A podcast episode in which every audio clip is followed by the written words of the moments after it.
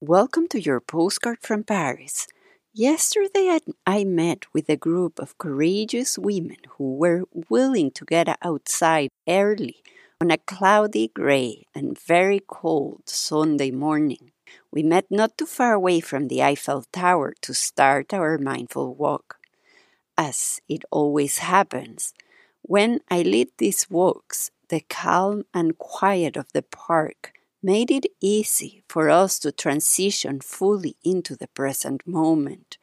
As soon as we started paying attention, we could hear the birds and the city sounds on a quiet Sunday morning.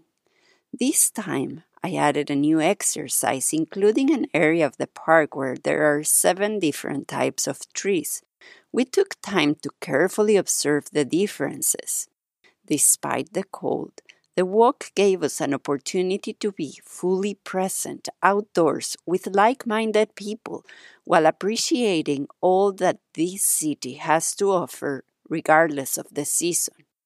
It, it turns out that a little bit of courage can go a long way when we're building new habits. Having accountability is essential too. Which habit are you working on building or reestablishing this month? Who is in your accountability team?